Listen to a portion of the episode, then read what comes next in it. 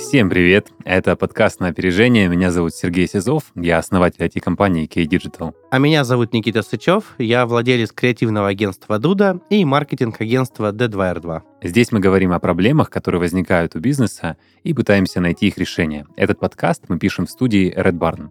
Спонсор этого сезона MSoft и ITD Group, компании, которые помогают наладить защищенный файлообмен.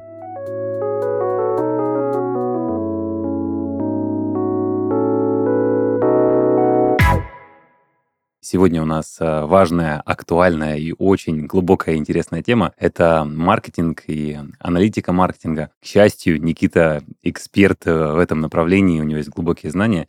Ну и у нас, как у Key Digital, есть довольно глубокая экспертиза в технической части и также в настройке маркетинга, в погружении в эту тему много уже удалось понять, разобраться. Мы тут перед эфиром тоже с Никитой пообщались. Он уже прям меня бомбит инсайтами. Никита рассказал, что помимо, оказывается, всего того, что все знают, качают а, основательно одноклассники. Никита, правда, что ли так? А, да, на самом деле, многие люди недооценивают эту социальную сеть. А, я приведу пример, что мы работаем по всей стране, и, ну, там, и в Европе, и в Америке. И вот одноклассники, они в многих регионах являются чуть ли не главной соцсетью. Есть, во-первых, статистика. Ты всегда можешь посмотреть, в каком регионе какая соцсеть пользуется популярностью. Например, там у нас, да, там в Краснодарском крае это Инстаграм. Там, а, допустим, одноклассники в Сибири очень круто работают работают. Плюс одноклассники... Извини, а статистика прям в каком-то сервисе отдельно? Ну, нет, мы находим просто из открытых источников. Ага, то есть, понял. Э, и, по-моему, есть э, типа в рейтингах, то есть соцсети. Вот. И одноклассники, они чем хороши? Первое, там, насколько я помню, это единственная соцсеть, где официально можно регаться детям с 14 лет. ВКонтакте, например, и в Инсте нельзя, на самом деле. Понятно, что они там есть, да. А в Одноклассниках очень большая аудитория молодых мам. Я приведу тебе пример. У нас был тендер от Одноклассников, мы в нем участвовали. Надо было написать сценарий мультиков для детей 3-5 лет, 5-7. Смысл я сейчас объясню. Угу. Они хотели сделать, чтобы мамы показывали не «Спокойной ночи, малыши», а в Одноклассниках свои мультики. Ну, то есть детям. Соответственно, ну, то есть, э, грубо говоря, э, это, ну, соцсеть, в которой есть там абсолютно своя аудитория. И бабушки, знаешь, там, типа, и мамы молодые, и mm-hmm. с ней точно можно работать, вот так скажу. Угу, класс. А по ценнику? По ценнику, смотри, наверное, так же, как везде, а, в Одноклассниках есть несколько форматов рекламы. Есть реклама в сообществах, а, есть таргетированная история и так далее. Сейчас, а, вот смотри, если мы берем год назад, да, там, до определенных событий, то реклама в Одноклассниках была чуть дешевле, нежели в ВК, в Яндексе, в Инсте. Сейчас она дороже, но, опять же, если сравнивать с ВК и Яндексом, ну, у нас выходит лид более дешевый по причине того, что это работает как контекстная реклама, это ставки, и, соответственно, в Яндексе и в ВК сейчас все, потому что запрещенная прекрасная социальная сеть Инстаграм, да, то есть в России запрещенная и Google, ну, как э, сервис, там нет рекламы. И, соответственно, рекламодатели, представь, что если раньше они размывались там на YouTube, Instagram, Google, то сейчас э, они все, ну, по сути, в двух сетях, да, там ВК и в Яндексе.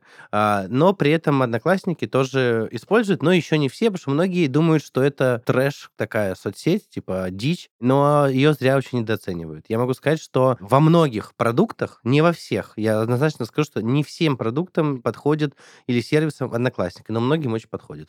У нас сегодня, кстати, тема называется аналитика маркетинговых каналов.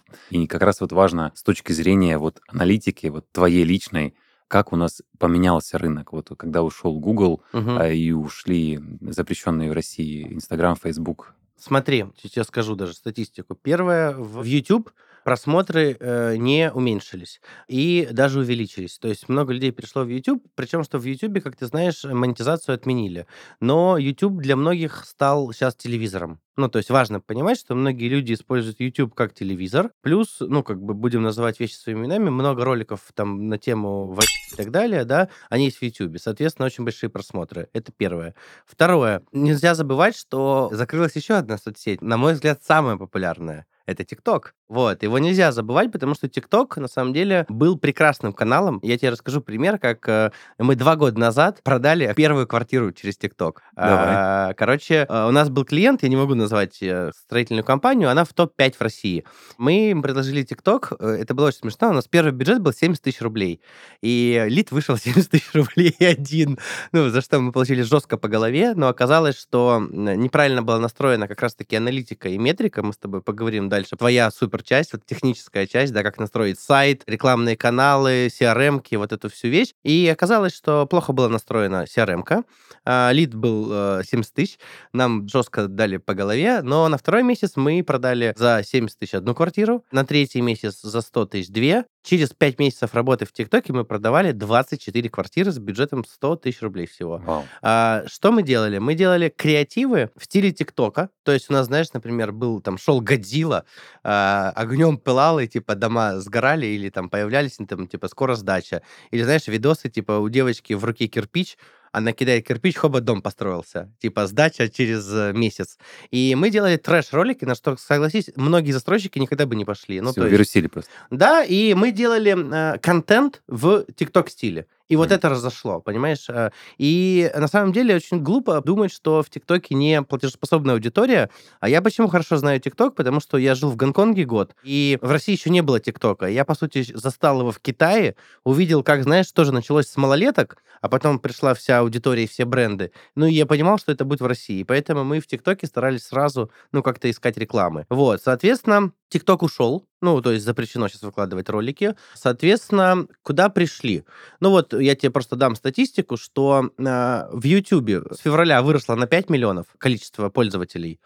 А потом 81% э, населения России вот посещает типа YouTube и Telegram хотя бы раз в месяц. Топ онлайн активности 20% соцсети, 18 видео, а 15% из них YouTube и мессенджеры. То есть, смотри, очень сильно вырос Telegram, а, как минимум Telegram-каналы. Это стало популярно, это стало модно, и там есть, э, с- тебе скажу больше, многие этого не знают, то там есть реклама.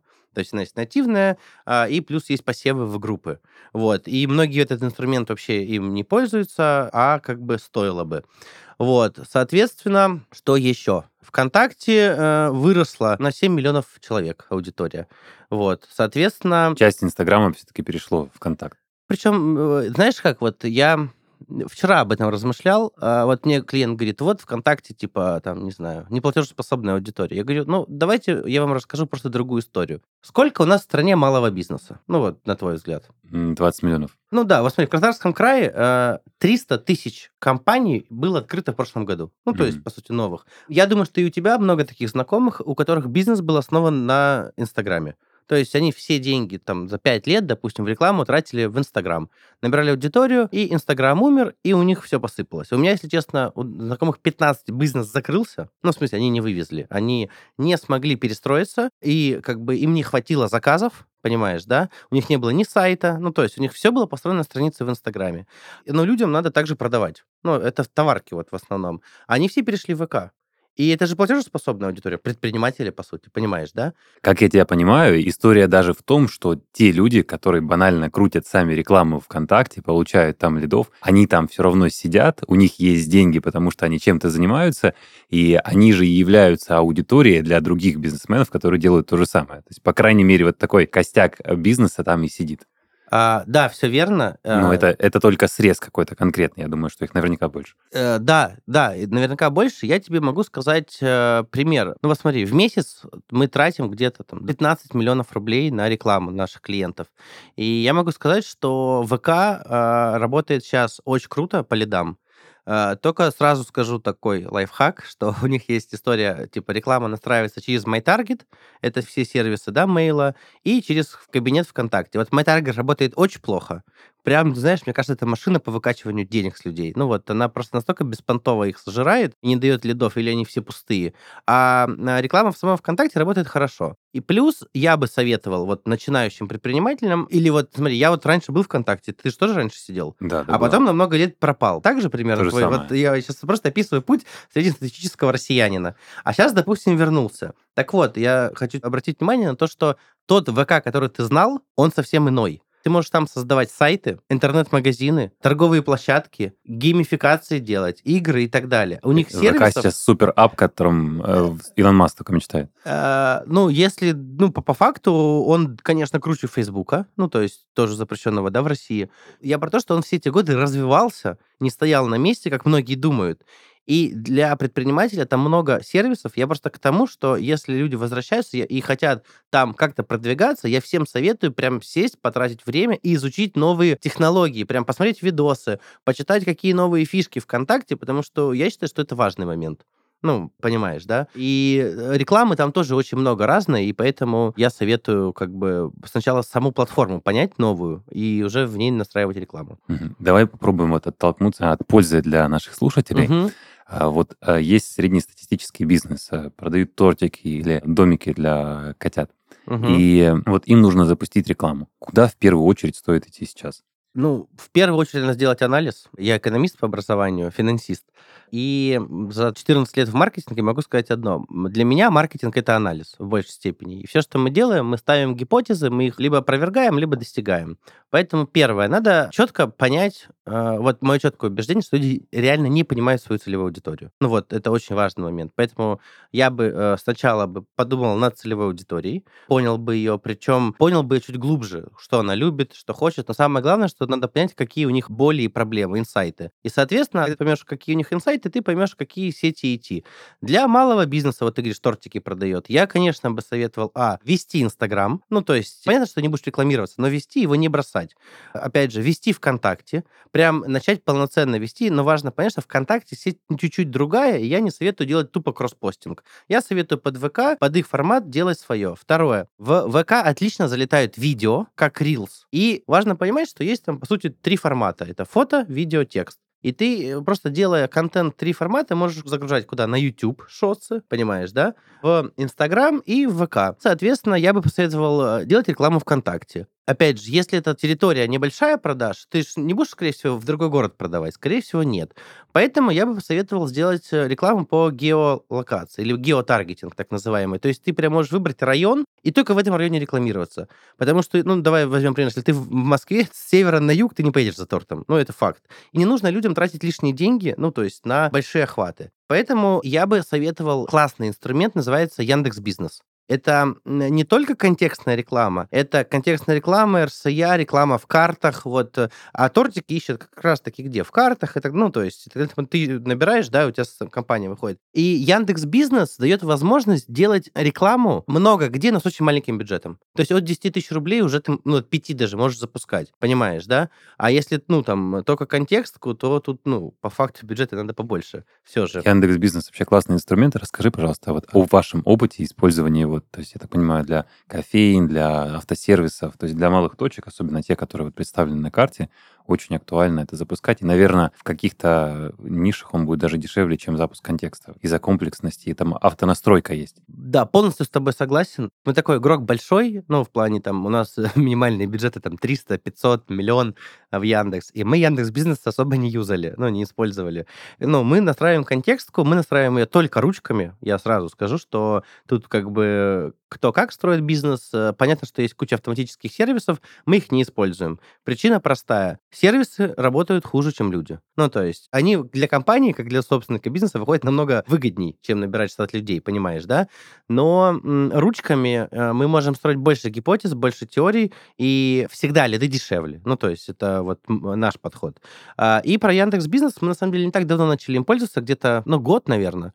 И могу сказать, что он меня супер удивил, если честно. Он однозначно во многих небольших бизнесах дешевле контекстной рекламы, ты правильно очень сказал, потому что там, понимаешь, как бы трафик идет с разных сторон. Там вот карта, геометка, ну, то есть вот эта история. Я бы его однозначно посоветовал э, небольшим компаниям, локальным, то есть э, кофейни, рестораны, кулинарные мастер-классы, детские мастер-классы. Ну, там, одежда нет. Одежда, это Яндекс Маркет лучше там, да, то есть я бы вот товарку сразу говорю, вот по товарам, это, ну, отдельно сейчас поговорим, давай с этим закончим, другая реклама нужна. Но Яндекс Бизнес, на самом деле, вот очень крутой инструмент, ты правильно говоришь, что есть автонастройка, и, знаешь, она адекватная. Вот, э, конечно, все равно я за то, чтобы ручками, ну, я такой, знаешь, в этом плане, может быть, старовер, не знаю, аналоговый, но я аналоговый только по результату. У меня всегда, я меряю, ну, как бы цену лида. Если бы робот мог, я причем супер фанат искусственных э, интеллектов, мы сейчас делаем дизайн полностью искусственными интеллектами, это очень круто. Вот продали сейчас первую упаковку. Миджорни, который? Ну да, но мы ее адаптируем потом, очень прикольно, покажу тебе потом. Но вот в Яндексе автомат работает неплохо, но ручками лучше. Но для вот, опять же, кто только начинает, вы спокойно можете ставить автоматическую настройку, и если захотите разобраться, ну, дальше что-то подкручивать. Но а, у них же Яндекс еще есть менеджеры, они же могут тебе помочь в настройке. А, понятно, что они, типа, забирают хлеб у агентств, но Мое мнение, что мы все равно строим лучше, чем все менеджеры Яндекса. Но это для малых бизнесов, тем не менее, выход, потому что мы там не дешевые, да, грубо говоря. И это хороший инструмент. Соответственно, базисно, да, вот ты спрашиваешь, куда бы вот я бы посоветовал пойти. А, ВК, создание контента, вот опять же, тортики. Чем больше люди будут создавать контента, тем лучше у них будут продажи. Потому что люди смотрят сейчас контент, они его читают. И знаешь, я честно скажу, я вижу очень такую тревогу ну, в поведении людей в интернете, ну, такую панику, панику где-то, неудовлетворенности, я всегда сейчас советую делать контент приятный, добрый, хороший, вот, как ты у себя в атмосфере делаешь такой, вот, ты смотришь, знаешь, сразу на душе тепло.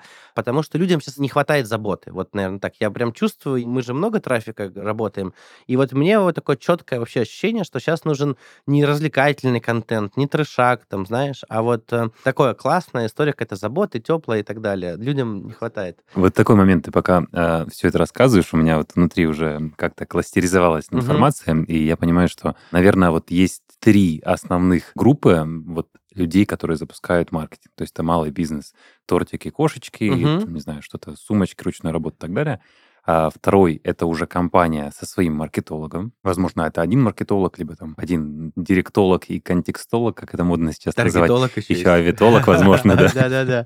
И третий уровень компании, когда компания уже набрала свой штат э, маркетинга, и вот внезапно она поняла или еще не поняла, что а, есть третья возможность, это просто найм агентства да. внешнего. Вот э, я так понимаю, что бывает, что переход из первой группы во вторую идет, бывает, что из первой сразу в третью. Как бы ты э, порекомендовал нашим слушателям это сделать? Вот и вообще, в принципе, зачем люди идут к агентствам и почему это стоит? А я вот потом добавлю свое видение на основе угу. как раз вот нашего разговора перед эфиром. Угу. Я э, тебе скажу первое, как-то, ну, такое чуть отступление. Я читал, одна лондонская компания, одна из самых крупных в мире, э, написала, ну, в книге в какой-то читал, а, почему люди идут в рекламное агентство вообще, в общем? Потому что они считают, что те могут увидеть их продукт э, незамыленным свежим взглядом и преподнести его иначе. Это первое. Ну, то есть это часть ответа на твой вопрос. Второй, знаешь, есть вечный спор, что лучше, свой штат маркетологов, ну, типа in-house, да, либо аутсорс. Я э, скажу свое мнение. Возьму две крупные строительные компании. Э, в одной компании штат маркетологов 30 человек, и они делают рекламу. Э, во второй компании, ну, вот они из топ-10, я с собой из них работаю, просто объясню пример. В каждом городе один маркетолог, есть один директор по э, интернет-маркетингу и директор по маркетингу глобально. То есть всего, по сути, там три города, три человека плюс два руководителя, пять человек. И на каждый объект, даже не на каждый город, разное агентство. Ну, понял. И мы еще все в одном чате, потому что есть общая задача делать лиды, ну, там, они делают так, что мы еще даже делимся друг с другом кейсами потому что каждый хочет, ну, зарабатывать. И вот в компании, где агентство, лид стоит в два раза дешевле, продаж в два раза больше, чем в той компании, где 30 человек сидит в офисе. 30 человек в офисе — это, а, очень много денег, ну, ты понимаешь, зарплаты плюс налоги, это раз. Есть второй момент, понимаешь, когда, ну, вот берем любой бизнес, строительная компания, автомобильный бизнес, бассейны, продаешь что угодно, или вот там у меня, да, есть там производство, к примеру. Вот ты создал производство, завод у тебя. Ты умеешь управлять заводом и производством руководить. Ты не умеешь руководить маркетологами. Понимаешь, в чем суть? Часто в компании маркетинг это, ну, как бы для них как дополнительная часть, но собственники либо руководители не понимают в нем так хорошо, чтобы ставить задачи и проверять. И, соответственно, э, руководить творческой командой очень тяжело. Ну вот у меня еще есть дизайн агент, креативное агентство, вот там вообще жесть. Ну, понимаешь, там вот это вот, э, когда мне весь год приходили люди на собеседование, первые там, они все социопаты, социофобы, там, э, ну, короче, я как будто, знаешь, это чувствовал себя, что я психолог. И няня одновременно. Да, вот это самая дичь. То есть, понял, с ними со всеми нужно нянчиться, да, это факт. У меня и... программисты очень похожи. Да, вот. И, ну, согласись, руководить творческим, а программисты тоже назовем технические, но творческие люди, творческим коллективом это совсем не руководить производством, это создавать другие условия и так далее. И уж тем более не руководить менеджерами, да, которые понимают, да. что нужно делать. Ну вот, поэтому смотри, вот ответ на твой вопрос из моего опыта. Опять же, я видел и крутые команды на инхаус, но я бы, вот чисто мое мнение, я считаю, что в инхаусе должны сидеть стратеги, ну, то есть это одно из маркетинговых, да, которые отвечают за всю стратегию. И на задачи лучше нанимать подрядчиков, ну, то есть правильных. Тут тоже вопрос того, что, знаешь, в нашем рынке агентств конченых очень много, и которые обманывают клиентов, и тем самым портят вообще репутацию рынку. Но я таких очень много знаю в маркетинге. И потом клиенты говорят, что все маркетологи пи-пи-пи-пи-пи-пи-пи, ну, как бы, а ты такой, типа, блин, я честно классно делал свою работу, ну, сфига ли я такой? Ну, как бы... Надо поработайте со мной и сложите свое мнение. Да, поэтому э, вот мое мнение, что мозги внутренние общей стратегии должны быть внутри компании, но вот на такие задачи можно делать аутсорс. Потому что я объясню, вот чего многие люди не понимают. Они берут на работу одного маркетолога и говорят, ты делаешь маркетинговую стратегию, аналитику, мы к ней, да, придем, CRM-ки настраиваешь, а ты расскажешь сейчас, как это нелегко. Понимаешь, если тебе надо сделать там AMA, Bittrex, Ройстат, рекламу, это вообще нелегко. Ну, берут маркетолога, он же SMM-щик, он же должен контекстку запустить и таргет. Но и еще и наружку, и себе креативы нарисовать. Вот, чтобы ты понимал, у меня это делает 8 человек.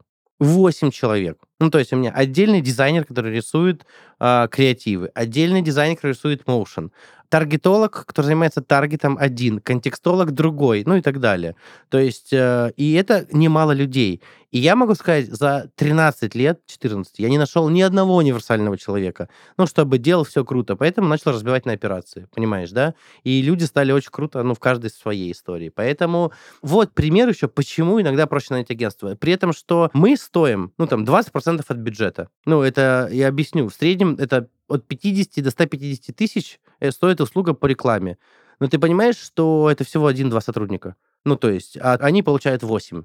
Ну, грубо говоря, я вот к чему. Потому что сейчас средний маркетолог зарплата, не знаю, там 50-70 тысяч плюс налоги, плюс 32%, ну ладно, сейчас чуть дешевле, но тем не менее. И вот тебе сотка. Как бы. Агентство, оно не стоит дорого. Ну, то есть не стоит очень дорого, оно стоит недешево, но рынок перформанс-маркетинга, интернет-рекламы, он не самый приятный в плане тут, денег. Тут, конечно, да, много разных э, методик подсчета, но я всегда считаю, что маркетинговое агентство — это такая кормящая рука, которая приносит деньги, и ты платишь маркетинговому агентству до тех пор, пока ты получаешь денег больше, чем ты им платишь. Ну, я тебе объясню, смотри, нам платят, э, ну, возьмем строительную компанию, понятно, там, я просто, ну, вот рынок, грубо говоря, нам платят 300 тысяч за услугу, бюджет там 2 миллиона, а приносим, сейчас скажу тебе, э, ну, ерды, ерды, Ну, да, конечно. ну, то есть в миллиардах, то есть, ну, 300 квартир мы продаем. Сколько сейчас? 10 миллионов, ну, вот посчитай.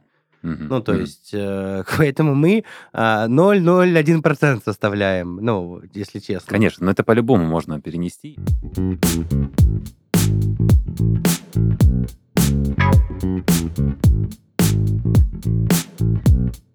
Если представить компанию как организм, то коммуникация — это его кровь. Без качественной коммуникации ни один бизнес-процесс не будет нормально работать. Как показывает практика, лучшее решение для корпоративной коммуникации — единое информационное пространство. Когда вся внутренняя жизнь коллектива организована на одной площадке, качество и скорость работы благодарно растут. Собственный комплекс инструментов для общения, хранения и передачи информации всегда идет на пользу бизнесу. О том, как сделать это возможным, позаботились наши друзья из компании MSoft. MFlash — это российское программное обеспечение класса Content Collaboration Platform, предназначенное для защищенного обмена файлами и совместной работы с контентом как внутри организации, так и за ее пределами. С помощью mFlash можно не только оптимизировать старые, но и создавать новые бизнес-процессы. Сервис сочетает в себе прозрачность использования для бизнеса, широкие возможности по администрированию для IT-специалистов, а также инструменты контроля и защиты корпоративных данных для сотрудников службы информационной безопасности. В mFlash можно обменяться файлами, настроить мобильные приложения для работы на ходу, создать совместное пространство для работы и коммуникации сотрудников как между собой, так и с внешними контрагентами, централизовать работу между несколькими удаленными офисами. И что важно, все это в удобном и понятном интерфейсе. Никаких затрат времени и сил на обучение пользователей. Функционал mFlash постоянно развивается с учетом опыта, полученного в проектах. Обратная связь от пользователей – основной двигатель изменений, ведь задача MSoft — создать лучший в своем классе инструмент для продуктивной и безопасной работы бизнеса. Смотрите в будущее, решайте вопросы в настоящем вместе с mFlash. Затестить демо-версию можно по ссылке в описании выпуска. Эксклюзивный дистрибьютор решения mFlash — компания ITD Group.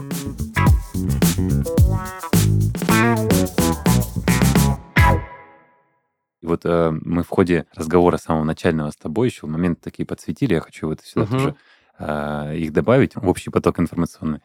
А, то, что помимо вот того, что ожидания руководителя компании от инхаус маркетолога в том, чтобы он был таким человеком-оркестром и мог Мгм. а, и техническую часть администрировать, и креативить на полную катушку, и отчеты по всем направлениям предоставлять, перманентно снижать стоимость льда, так еще и креативы создавать. И при этом, а вот что важное упускается всегда на моем опыте э, наблюдения вообще за компаниями, то, что компании и агентства внешние, автономные, которые занимаются нон-стоп только маркетингом, у них больше экспертизы, больше вот такого research а, когда только внешние агентства понимают, а как запустить рекламу на YouTube и в Инстаграме, когда нельзя, Да. а как запустить рекламу на Facebook, когда блокируют, а как обойти это, или как, наоборот, найти способ. Потому что если мы не знаем, мы денежки не получаем. Конечно, а да. у них, а, ну да, нет такой задачи. И, по сути, даже просто, мне кажется, при первом приближении, при общении с любым вот э, грамотным маркетологом из любого агентства можно задать те вопросы, на которых поставлена точка, сказать, что вот мы поняли, это невозможно. И протестировать заново, просто об человека подумать, сразу станет понятно, да, то, что можно и запускать рекламу в Телеграме, оказывается, можно запускать рекламу и в Инстаграме сегодня.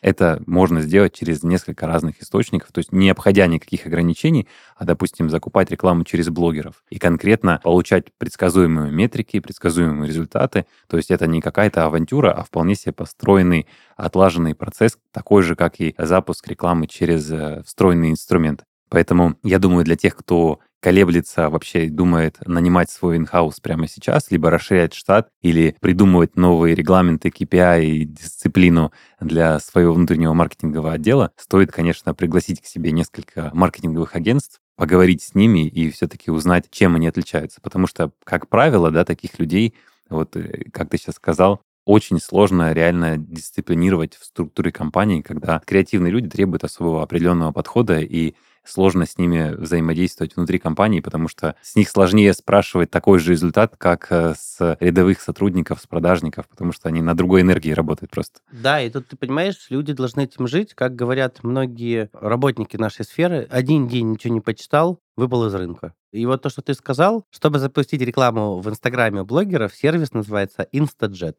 Вот, я рекомендую. Сразу скажу, минимальная сумма пополнения 71 760 рублей. В нее входит НДС и комиссия 15%. Вот, я нашел статистику, ну, просто у меня лекция просто вечером будет, к ней готовился, вот, поэтому, да, ты правильно говоришь, на самом деле. Тут я еще, знаешь, какую тему хочу, чтобы ты, может, раскрыл. Многие люди до сих пор, скажем так, уже лучше, но малый и средний бизнес не используют аналитические методы в полном э, объеме. Я обожаю интернет-рекламу тем, что в ней ты можешь увидеть все, согласись. Там, ты не можешь посчитать там идеально наружку и так далее. Да, наружки тоже есть примеры, как делать аналитику баннера. Колл-трекинг статически. А, ну в смысле, да, пишешь номер телефона какой-то и э, проверяешь. Но куча людей же может увидеть и зайти в интернет и найти, понимаешь? Ты уже это не следишь. Ну, образно говоря, есть такая вещь, как сквозная аналитика. Э, я вкратце поясню, а ты расскажешь, да, там, что вы делаете, как интегрируете. По сути, можно следить от объявления, правильно? Человек увидел объявление, зашел на сайт, сделал звонок, потом он упал в CRM-ку менеджер, там с ним поговорил, и до покупки, правильно? Ты, по сути, можешь увидеть, с какого объявления реально там человек через полгода купил. Ну, или там через неделю, через час, правильно? Да-да, конечно. Вот расскажи, занимаетесь ли вы этим, и ну, насколько вообще это важно, и что должно с чем быть интегрировано, и какие сервисы ты посоветуешь? Да, с удовольствием расскажу. Э, смотри, основная вообще фишка, ну, почему она называется сквозная аналитика, потому что сквозь все каналы и вот каждый этап воронки касания с компанией фиксируется в аналитической системе.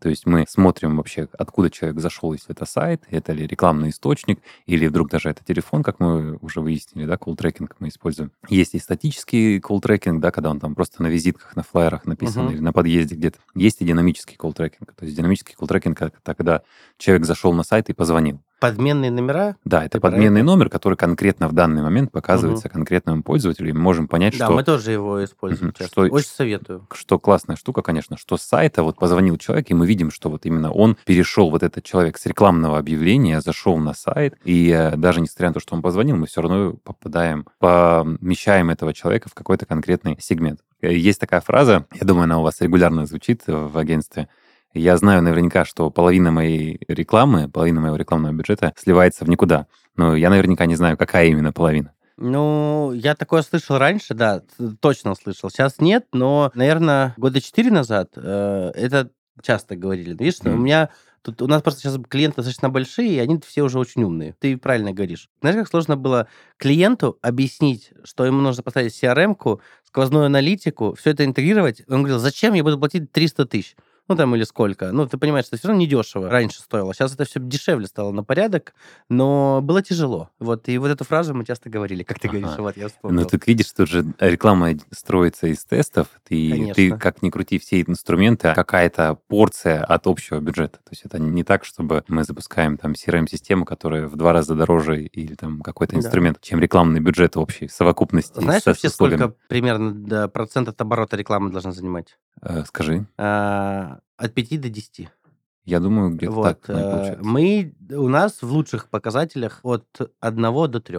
Ну, то есть, в смысле, понял, чтобы делать оборот там 100 миллионов, мы тратим не 10, а там 3, грубо говоря. Ты имеешь в виду это э, Компании. то есть стоимость вложения в рекламу? Да, это просто вот многие спрашивают, знаешь, типа, когда я говорю, какой бюджет, они говорят, мы не знаем. Или они не понимают, сколько вообще компания должна тратить. Вот есть реальная многолетняя статистика, что это 5-10%. Ну, то есть, э, вот это когда каждый предприниматель себе пишет бизнес-план в начале, да, или вообще не знаю сколько, я просто сразу советую... Планирует маркетинг. Да, я сразу советую, это очень легко э, сделать э, финмодель. Ну, вот 5-10%. На старте 10 я бы сразу ставил на первые там, два года. Потом, ну, уменьшал бы. Ну, то есть хотя первый год 10, а потом уменьшал бы и до 5. Ну, то есть это вот такой Вот совет. как раз за счет эм, инструментов, о которых мы говорим, да, и являются они сегодняшней темой подкаста, и можно уменьшать эту стоимость. Почему, в принципе, да, вот об этом идет речь, то, что любой аналитический инструмент, он показывает нам, а, какая часть рекламы, которая запущена, самый первый инсайт, какая часть рекламы, она уходит в никуда просто. То есть мы вот рекламу запустили, у нас с 10 тысяч или со 100 тысяч показов к нам пришло 5 лидов. Ну, пришло, пришло, хорошо, да, мы сделали одну продажу и не понимаем, по каким конкретно ключевым словам они пришли, по каким конкретно объявлениям кликнули, на каких, возможно, конкретных сайтах, если мы на партнерских сайтах запускаемся или там в RCA, был этот клик сделан. И, естественно, с помощью таких инструментов очень круто можно отслеживать э, и четко понимание конверсий на каждом этапе. То есть что имеется в виду? С помощью сквозной аналитики ты можешь увидеть, где и как у тебя была сделана покупка. То есть, возможно, качает у тебя, ты получаешь больше лидов с какого-то конкретного источника. Допустим, с ВК ты получил 100 лидов, а один лид тебе пришел там с визиткой, тебе позвонили. Но вот с этой визитки у тебя продажа случилась, а с ВК у тебя со 100 лидов продажа не случилась. И в итоге у тебя там один лид, здесь 100, а продажи наоборот идут. И еще важный момент, я думаю, вы им тоже такой метрикой пользуетесь, это CPL. То есть это стоимость лида, а, и CPO — это как стоимость заказа. То есть вот насколько мне нравится маркетинг, когда вот э, мы говорим не о лидах, а какой-то виртуальных. Ну, пришел тебе лид, прислали тебе номер телефона, что с того? Для бизнеса важно видеть именно а, заказ. То есть Да. э, за счет этого как раз-таки можно уже моделировать и планировать свои э, вложения в маркетинг. А ты знаешь, что у тебя стоимость продажи одной квартиры, а это там 50 или 100 тысяч рублей. Ты уже можешь 76. понимать. И 76 в твоем случае. да. Средняя. Э, Ну, я э, знаю полностью, да, зарплаты менеджера, то есть всю вот эту вот... э, Ну, ты же правильно говоришь, в аналитике есть же расчеты, у кого как настроены. Конечно, да. Тут э, от сервисов зависит. Вот ты какими вообще любишь пользоваться, предпочитаешь? Слушай, вообще мы используем Ройстат, то есть как-то он такой самый э, старый, наверное, в этом направлении и самый мощный. Ну, он самый первый был. Самый первый, да. Самый первый мощный. Были просто, типа, знаешь, э, как это, лайт-версии, как я говорю. Вот для малого Мгм, бизнеса мгм. Росстат дорого. Поэтому есть, типа, калибри. Калибри — это подменные номера. Есть Touch еще есть. Да, вот. И у них есть сквозная аналитика. Вот у Колтача, у Калибри это вот для малого бизнеса однозначно Мгм. можно посоветовать, но э, нормальным компаниям, ну, в среднем, да, конечно, Ройстат надо делать. Метрика тоже позволяет уже подключить туда рекламные каналы, высчитывать стоимость, подключить CRM-систему и так далее. Вопрос больше в том, что для компании, которая тратит э, N миллионов в месяц на рекламу, а, оно того не стоит э, экономить на инструментах, да. потому что ты получаешь больше за счет того, что ты в моменте увидел, что у тебя по этому объявлению, на которое сливается 3 миллиона, и дает это объявление тебе 300 лидов каждый месяц, у тебя по нему ноль продаж, потому что да. в этом объявлении маркетолог настроил «получи квартиру бесплатно». И ты это увидишь только, используя сквозную аналитику, и очень сложно такое. Либо кто-нибудь из контактного центра скажет, наконец, что нам задолбали звонками. По такому объявлению все хотят получить эту квартиру и, ну, да. и, и так далее. Грамотный маркетолог в первый же момент увидит, что вот здесь много лидов, но по ним, то есть они отбраковываются на начальном этапе. И благодаря вот именно таким инструментам сквозной аналитики мы можем это определить. Ну и важно, конечно, тут понимать еще, что сама по себе то есть система, будь то Калибри, Ройстат, Яндекс угу. и так далее, они не работают сами по себе. Это единый бизнес-процесс, который важно в компании также утвердить, его согласовать со всеми менеджерами там, на уровне регламентов, его встроить и продать своим сотрудникам для того, чтобы каждый из этих сотрудников ему следовал. То есть я что имею в виду? Это указывание в каждой карточке сделки с покупателем каких-то сведений, это перемещение этой самой карточки по воронке, это настройка всех внутренних бизнес-процессов для того, чтобы реально у нас данные в CRM-системе отражались, а не так, что, о, ну продали, продали, карточка и висит. То есть важно очень сильно, ну вот, допустим, у застройщиков этот процесс отлажен, так как у них очень сложный бизнес-процесс, а у тортиков, может быть, и не отлажен. Да, но ты вот правильно сказал момент. Тут э, цепочка примерно выглядит так. У вас обязательно должна быть э, первое кабинет в Яндексе, да, допустим. Ну, во-первых, нужен сайт. У вас должен быть э, сайт, это куда падает трафик, сама реклама, в идеале подменные номера. Потом подключена сквозная аналитика. Сквозная аналитика должна идти в CRM-систему. Это, ну, из моего опыта, это либо Bittrex, либо AMA CRM. Для продаж AMA выше крыши, если более сложные процессы Bittrex. Ну, вот мой чисто, да, совет там. Опять же, на вкус и цвет, но, по сути, AMA это и есть Bittrex. Они его купили давным-давно. Компания купила. Bittrex купила AMA CRM. Вот, э, лет пять назад за 180 миллионов рублей. Вот насколько я помню. Впервые слышу. Да, Точилин продал AMO CRM. Это все 1С сейчас. И, грубо говоря, а в 1С у вас сидят менеджеры. И вот ты правильно сказал, если в компании выстроены бизнес-процессы, потому что без этого никуда. Там, знаешь, как бы техника, она пока сама... Искусственный интеллект, конечно, уже есть, но сам себя он не настроит и не заполнит. Поэтому вот, грубо говоря, какая должна быть схема, потому что если у вас чего-то из этого нет, то сквозная аналитика у вас будет работать неэффективно. Правильно? Правильно. Ну, то есть это вот важно понять. Нельзя поставить Ройстат, но не поставить CRM-систему. Я просто такое видел. Я как бы... Поэтому, знаешь, хочу это обсудить, что, ну, это четко нужно понимать. Вот, поэтому согласен с тобой. Есть еще две системы, которые все, я считаю, компании обязаны себе ставить. Это Яндекс Метрика и Google Analytics. Я объясню, почему две. Они немножко по-разному считают, показывают немножко разные вещи. Очень важно, тут тема твоя, но я как бы это чуть-чуть на себя возьму, смелость э, пояснить. Э, мы сайты практически не делаем, но мы с ними работаем. И как бы тут, знаешь, как бы чаще всего э, сайты нам дают, э, и мы как бы тут даже немножко враги для этих компаний, потому что мы говорим, у, у вас тут дырявая корыто, ну, грубо говоря, и объясню, в чем суть. Когда к сайту прикручена Яндекс Метрика и Google Аналитика, мы смотрим, где люди отваливаются. То есть, по сути, да, такой путь пользователя. Тогда мы пишем, типа, план рекомендаций, как залатать дыры. То есть, это тоже важный момент. И э, я вот, э, из, не знаю, э, из своего опыта скажу, может быть, у тебя он другой, но сделать идеальный сайт невозможно. То есть, ты его делаешь, Согласен. А, запускаешь рекламу, клиент может быть в диком восторге, и вы понимаете, что вы вроде все продумали, и начинаешь смотреть метрику, а у тебя куча дыр. Ну, то есть люди как крысы, знаешь, с корабля бегут, я образно говорю. И ты берешь и дорабатываешь его. Ну, то есть э, это нормально. Я вот это хочу объяснить, что, ну, невозможно сделать идеальный сайт, потому что рынок меняется, сайт все равно делается сколько времени вот в среднем занимает там корпоративным. Я думаю, от двух месяцев. Ну вот, понимаешь, ну, до двух месяцев, до там полугода, да, от сложности. Ну, ты же понимаешь, что за полгода может рынок сильно поменяться. А ты делал сайт, и это же не от тебя зависит. Интернет-маркетинг — это такая история. Один день ты не в рынке, ты выпал. И поэтому, по моему опыту, сделать невозможно э, идеально, и надо ну, постоянно дорабатывать, и как бы... Я думаю, тут стоит пояснить, да, потому что у сайта может быть корпоративный функциональный портал с возможностью там что-то купить, приобрести, и сайтом в данном случае ты называешь лендинг, на котором кнопка э, там, купить сейчас или забронировать. Да, я называю, грубо говоря, продажную историю, которая дает либо лиды, либо действия. Да, тут э, я согласен, и ты правильно сказал. Знаешь, я э, часто много тестировали. Ну, например, покрасить кнопку в один цвет, одна конверсия, в другой цвет другая. У меня была, знаешь, самая гениальная история а, лет так 8 назад. Еще не все шарили так сильно в интернет-маркетинге, в аналитике. И в сказной аналитике еще не было, кстати, Росстата еще, по-моему, не было тогда. То есть я точно помню, что его, ну, короче, мы еще не использовали. И была только Яндекс Метрика. И как-то мы заработали 50 миллионов ценой в 5 рублей и 3 минуты. Мы просто кнопку «Заказать звонок» покрасили в красный цвет и написали «Узнать цену». Ну, и лиды выросли, и продажи пошли. Ну, понимаешь, да? Прям много таких аналогичных историй да. было, да? Да, и знаешь, я как-то смотрел тест, мне просто понравился, когда, ну, допустим, представь, что мы продаем игрушку какую-нибудь, и если там, знаешь, это в кадр смотрит человек с этой игрушкой, если это он белый, если он китаец, если он темнокожий, если он мужчина, женщина, и конверсия показана. Очень прикольно. И вот э, последнее такое, прям помню, классное наблюдение, когда у тебя на первом экране текст плюс фото человека, если человек смотрит в экран, конверсия одна, а если он смотрит на текст, то текст читается на 70% больше.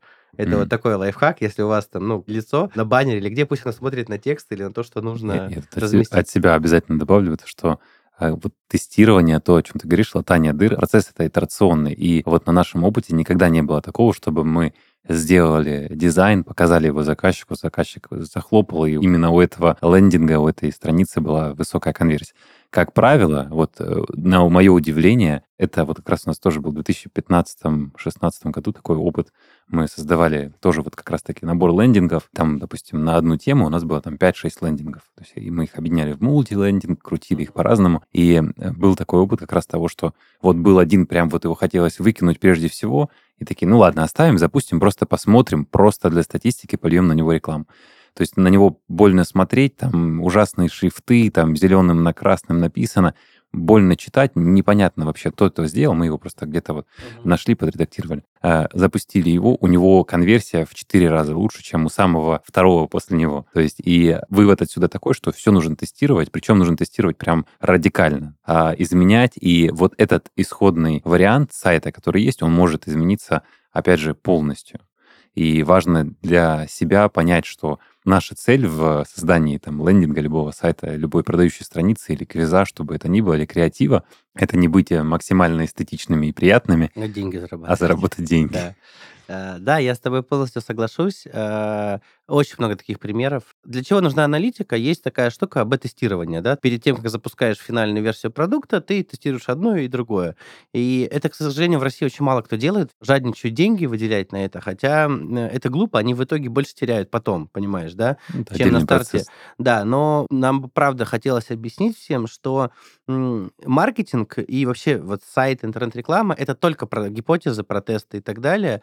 И вот еще один момент. Э, я просто, знаешь, такой человек, что ко мне иногда приходит за продуктом. Если я понимаю, что клиенту он не нужен, я откажусь. Хотя я потеряю деньги, как, э, да, то есть не возьму клиента, но ко мне приходит клиент и говорит, я хочу сайт. Я практически всегда сразу ну, спрашиваю, зачем, почему, и будете ли вы его продвигать. Если он говорит нет, я говорю, я вам сайт делать не буду. Он говорит, почему? Я всегда привожу пример. Ну, говорю, представьте, что вы распечатали визитку, положили ее в карман, никому не раздали, и сколько людей вам позвонит? Он говорит, ноль. Я говорю, вот если вы сделаете сайт и не будете его не продвигать, не делать рекламу, то зачем вам сайт? Вы визитку в карман положили? Ну, я за это с вас денег не хочу брать. Ну, то есть, понимаешь, потому что я-то знаю, что я ему сделаю, он не будет продвигать в конце, э, он скажет, что я мудак, у меня конченая компания, ну, вот это вот вся... Сделал нам дорогущий сайт, а он не качает. Да, понимаешь, да? И вот это до сих пор многие люди не понимают. И это очень важно, чтобы наши слушатели это четко понимали, что если у вас нет денег, сразу продвигать, не делайте сайт. Сделай страницу ВКонтакте, правильно? Заработай денег, а потом уже делай сайт. Вот, я про это и говорю. Вы согласен со мной, что проще сделать что-то чуть-чуть, причем сделай сайт на ВК. У них есть сейчас свой конфигуратор сайтов типа тильды. И в нем же делай рекламу. Просто вот таких много, поэтому я хочу объяснить, что не надо, ребята, тратить деньги на сайты ни на какие, если вы не будете вкладываться в SEO, либо в рекламу. Вот это мое четкое убеждение. Даже вот вообще... Никита, у нас тут время эфира да. подходит, у нас есть тенденция затягивать такие темы интересные на много-много часов. Поэтому давай попробуем мы э, зафиналить на том вообще вот для человека, который все-таки нас слушает, чтобы он максимум пользы, возможно, он перемотал на этот момент сразу, и, и он понял, что окей, вот нужна просто самая соль. А, что я вот сам от тебя узнал, Мгм. я хочу э, в этот момент подсветить тоже. Вообще, можно ли у вас консультироваться по агентству? Есть такой вопрос, что вот я пришел, мне хочется продвигаться, я, у меня свой маркетолог есть, я хочу вот понять, какие каналы продвигать. Да, у нас есть история платной консультации Вот, недорогой, да-да. либо аналитики. Ты можешь прийти и сказать, слушайте, я делаю рекламу, Мгм. но не уверен, что эффективно. Или мой маркетолог делает. Можете сделать оценку. А, Мы э, просим гостевые доступы. Сразу скажу, если вы даете гостевые доступы агентствам, они ничего там поменять не могут. Ну, чтобы вы понимали, это Мгм. не страшно. Вот. а, И мы можем сделать аналитику. Э, Скажу так, унизить можно любого. Ну, ск- докопаться, дойти до чего. А, Если нам это надо, мы всегда это сделаем. Как и кому надо против нас это сделать. Это тоже я сразу говорю. Но мы стараемся так не делать. Мы как бы... э, Конструктивно. Да, нам смысл... Мы стараемся дать реально основные истории. И если, в общем, настроено неплохо, мы просто пишем, знаешь, как, типа, свои замечания и пожелания, и пишем, что, в общем, работает все круто, ну, то есть, но мы советуем обратить вот сюда, вот сюда, вот сюда внимание.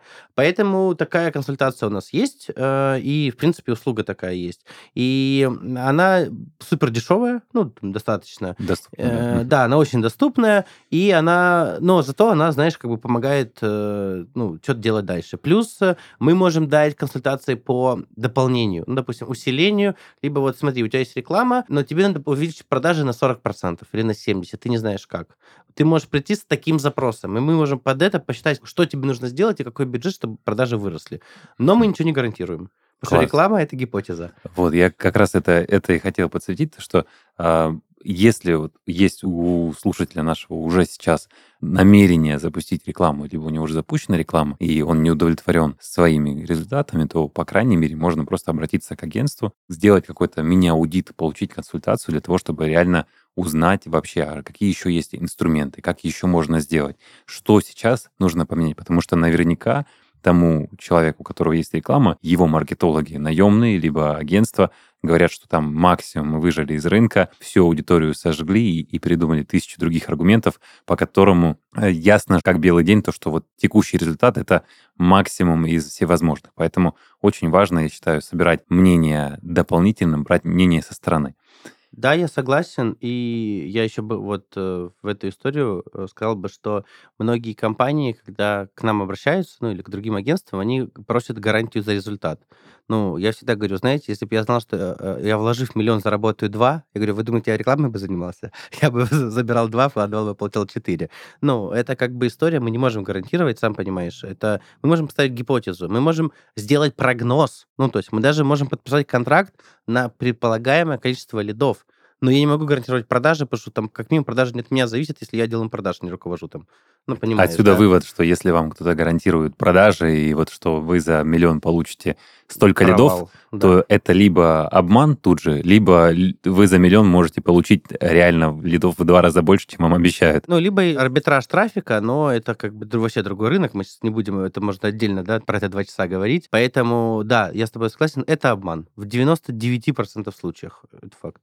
Классно. Я думаю, что сегодня очень полезный вообще получился эфир. Можно было бы еще много, конечно, проговорить и про Дзен, и про другие инструменты, и про рекламу в Телеграме, и про закупку у блогеров. Я думаю, мы в дальнейшем так обязательно и сделаем. Я бы блогеров, да, отдельно какой-нибудь тематикой взял, потому что там тоже инфлюенс-маркетинг, понял, вот гигантский такой рынок. Бесконечный, да. Да. Как, как, наверное, в принципе, маркетинг. Никит, было очень здорово и интересно все это проговорить. Это был подкаст на опережение. Слушайте нас на всех платформах, ставьте лайки и, конечно же, комментируйте. Всем пока. Всем пока!